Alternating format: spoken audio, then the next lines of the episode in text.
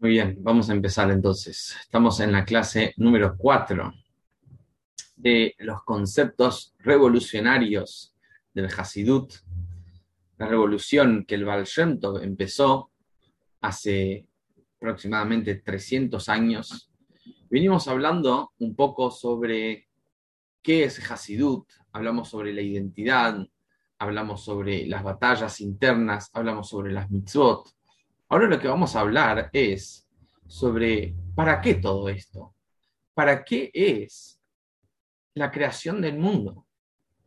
Se suele debatir mucho en quién creó el mundo, si fue Dios, si fue el Big Bang, si fue la evolución.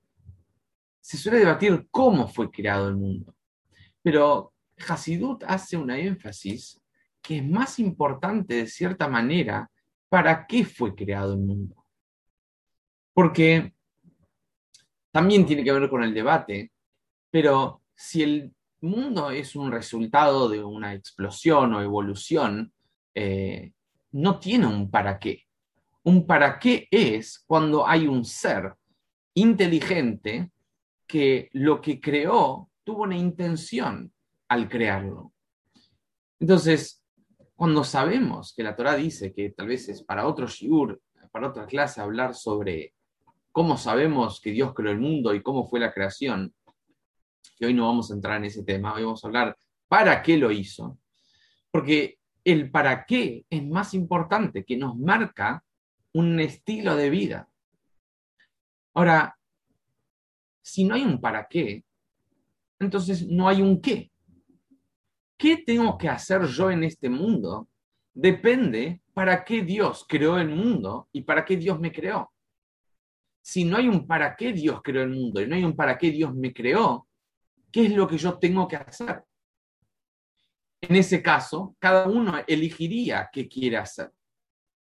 Y allí puede ser un mundo de mucho caos, donde cada uno elige otra cosa que hacer.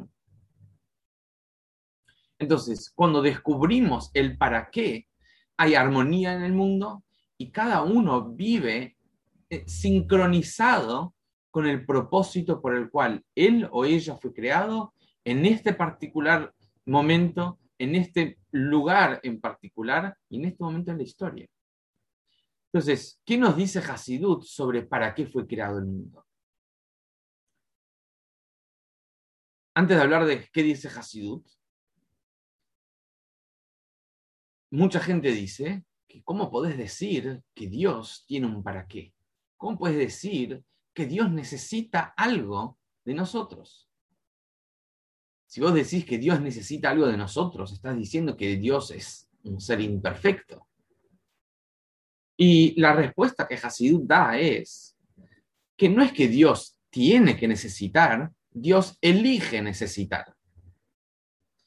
No es que Dios depende su existencia de nosotros, pero Él elige que nuestras acciones marquen el futuro de su elección, de su decisión, como ahora vamos a ver. Si no, no tiene sentido, justo lo que leemos en la parashá de esta semana. La parashá de esta semana, Bejukotai, dice que Dios va a dar recompensa a quien cumpla mitzvot y Dios va a dar castigo a quien no cumpla las mitzvot o quien transgrega, transgreda las mitzvot. Uno dice, si Dios no necesita de mis mitzvot, ¿por qué me va a dar recompensa? Y si no le molesta que yo haga las cosas negativas porque a Él no le cambia mis acciones, entonces ¿por qué castiga? Si a Él no le cambia lo que hago y a él no le cambia lo que no hago, ¿por qué da recompensa y por qué da castigo? Sería muy cruel de parte de Dios decirnos que no necesita lo que hacemos, pero si no lo hacemos nos castiga. Entonces, el hecho que Dios sí da recompensa, el hecho que Dios sí da castigo, es porque lo que sí hacemos o no hacemos realmente marcan una gran diferencia. Como una vez el Rebe dio un ejemplo en un Fabrengen, en un discurso. El Rebe dijo, fue en el año que se llegó por primera vez a la luna. y dijo, imagínate un astronauta yendo al espacio, de repente decide encender un fósforo.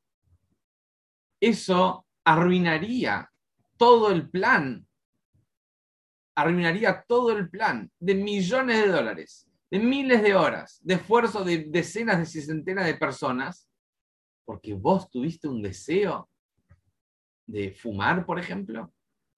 O sea que cuando nosotros hacemos algo para bien o para mal, hace una gran diferencia en todo el mundo. No vivimos en burbujas. Cada uno de nosotros es parte del propósito general de la creación de todo el mundo.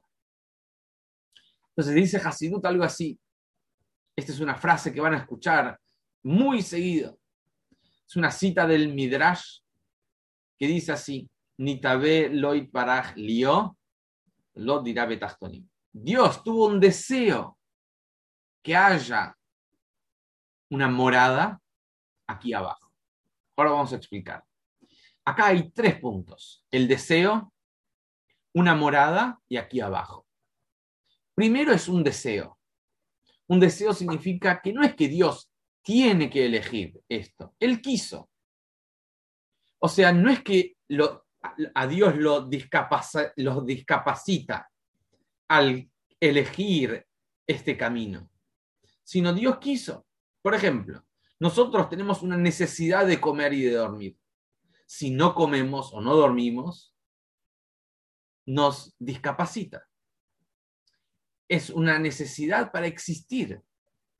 No es que me hace mejor persona si como. Dios no es que necesita de este propósito, que ahora vamos a ver cuál es, para existir. Él quiso desear. No es que su existencia depende de esto, pero él deseó, por lo tanto lo necesita. Y después está la dirá, una morada. ¿Qué es una morada? Una casa, un hogar. ¿Qué es lo que Dios quiso? Que de este mundo se transforme en su hogar.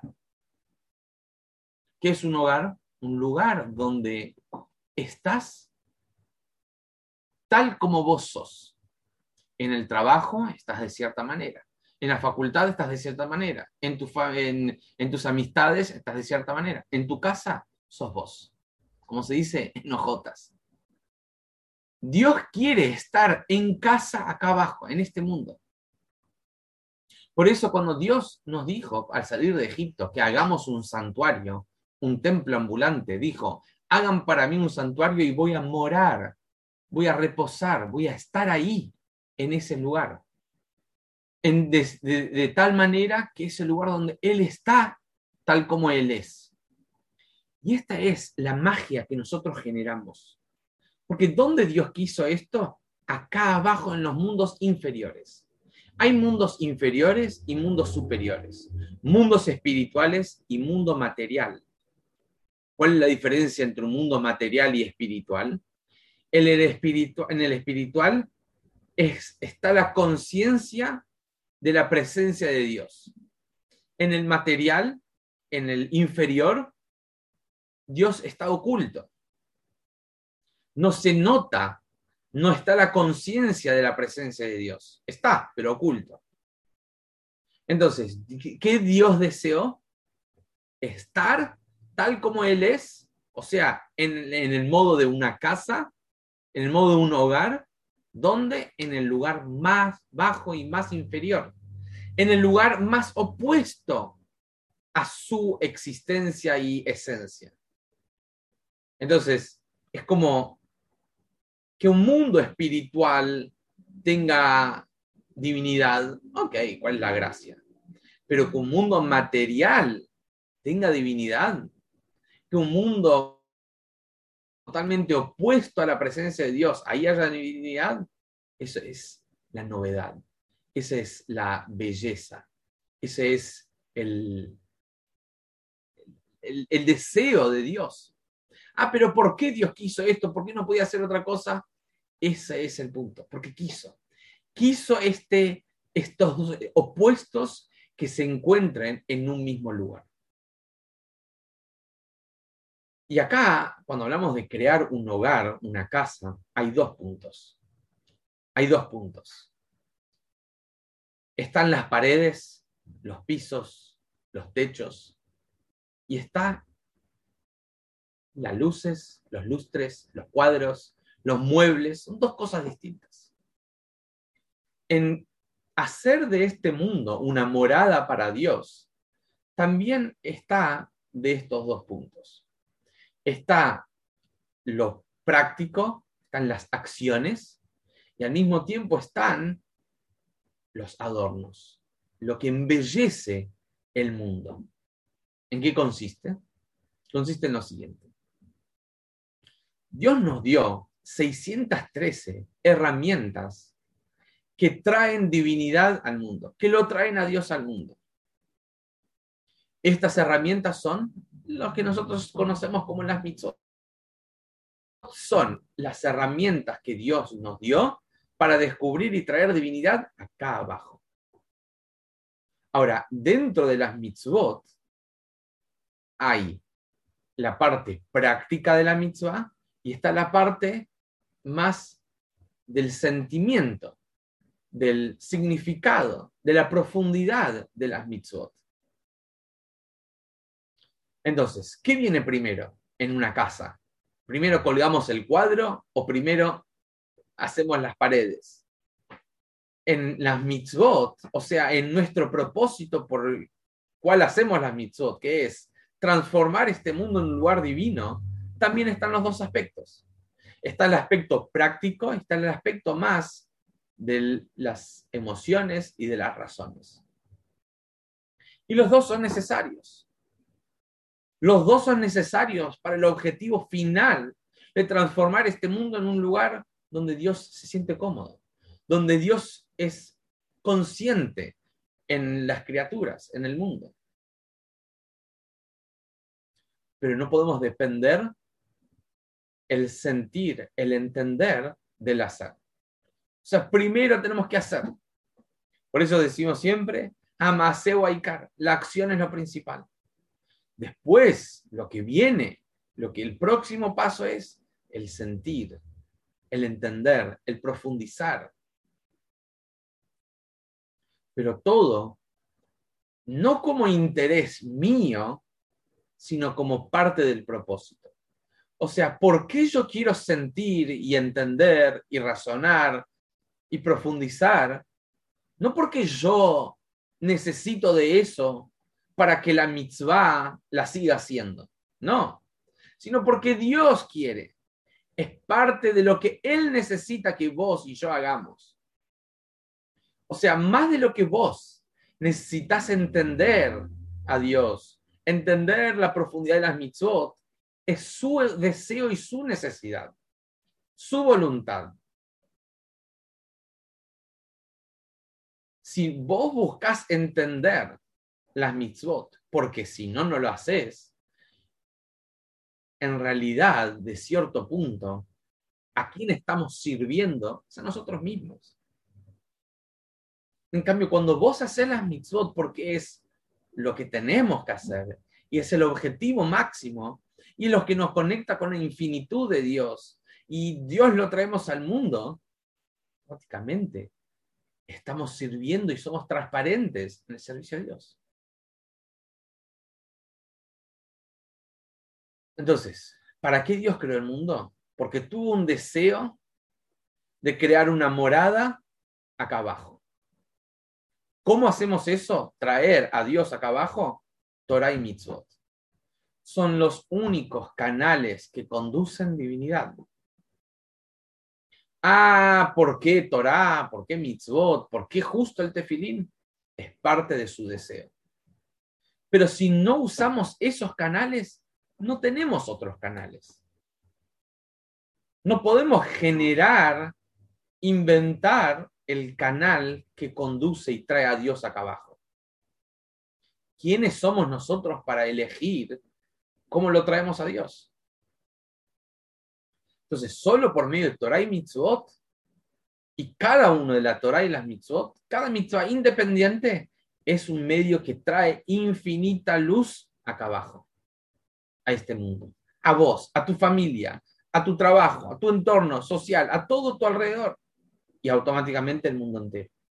Porque cuando vos tenés, por ejemplo, una pileta de agua, movés o una gota acá, las ondas impactan en toda la pileta. Lo mismo es en el mundo. Estamos interconectados. Un acto de bien acá cambia el mundo entero. Como Dios nos libre, un acto de mal cambia el mundo entero. Y esto nos lleva al punto tan importante sobre la fe y la confianza de la venida de Mashiach. Memónides escribe, primero y principal, de los 13 principios de fe de cada yudí, que el primero es, yo creo con fe completa en la venida de Mashiach. ¿Qué es Mashiach?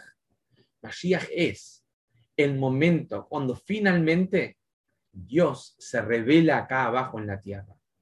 Cuando finalmente todas tus mitzvot y mis mitzvot logran su objetivo final que es descubrir por el cual hicimos las mitzvot. Entonces, Mashiach no es una opción. Mashiach es el propósito. Dios creó el mundo para Mashiach. Por eso nosotros tenemos que seguir cumpliendo mitzvot. Tenemos que seguir estando para que este propósito se cumpla, porque depende de nosotros. Y estamos cada vez más cerca de cumplir con este propósito. Maimónides escribe que ¿qué es Mashiach? Cuando en el mundo va a haber el conocimiento, va a haber el conocimiento y la presencia de Dios, tal como las aguas cubren el mar. Así como el agua cubre el mar y no hay una criatura dentro del mar que sea independiente del agua, está impregnado de agua, así también el mundo, cuando venga Mashiach, va a ser parte de la presencia de Dios en el mundo.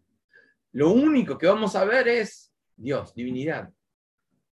Entonces, ¿por qué Dios creó el mundo? Para Mashiach. ¿Por qué hacemos mitzvot? Mashiach. ¿Por qué ponemos este filín? Para traer Mashiach. Y en el año 90, el Rebe dijo que todo lo que teníamos que hacer para que llegue Mashiach ya se hizo. Ahora tenemos que no traerlo, sino ya recibirlo.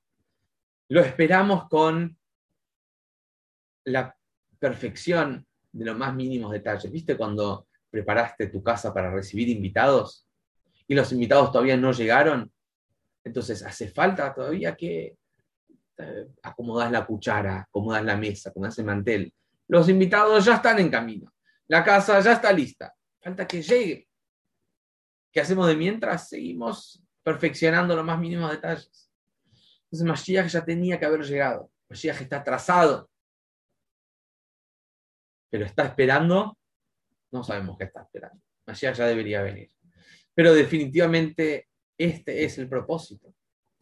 Y si Dios creó el mundo, este es el propósito, ya, ya tiene que traerlo, así como Él prometió que lo va a traer, lo va a traer. Porque al fin de cuentas, Dios también está sufriendo en este mismo exilio, en esta misma oscuridad, en este mismo desafío, Dios sufre con nosotros. Entonces, de cierta manera, Dios necesita más de Mashiach que nosotros. Pero ¿por qué todavía no vino? Es una buena pregunta. Pero que la pregunta nos motive a seguir buscándolo, seguir esperándolo y seguir haciendo con que Él venga. Porque no tenemos que esperar, sino tenemos que traerlo. ¿Cómo lo traemos? Seguir trayendo más divinidad, que eso va a hacer con que llegue la divinidad completa en el mundo entero. Entonces, aprendimos sobre el deseo de Dios de crear el mundo, el propósito y la necesidad que nuestras acciones generan global y en la esencia más pura y más íntima de Dios. Dios quiere, nos vemos semana que viene para la clase número 5 de los conceptos revolucionarios del Hasidut.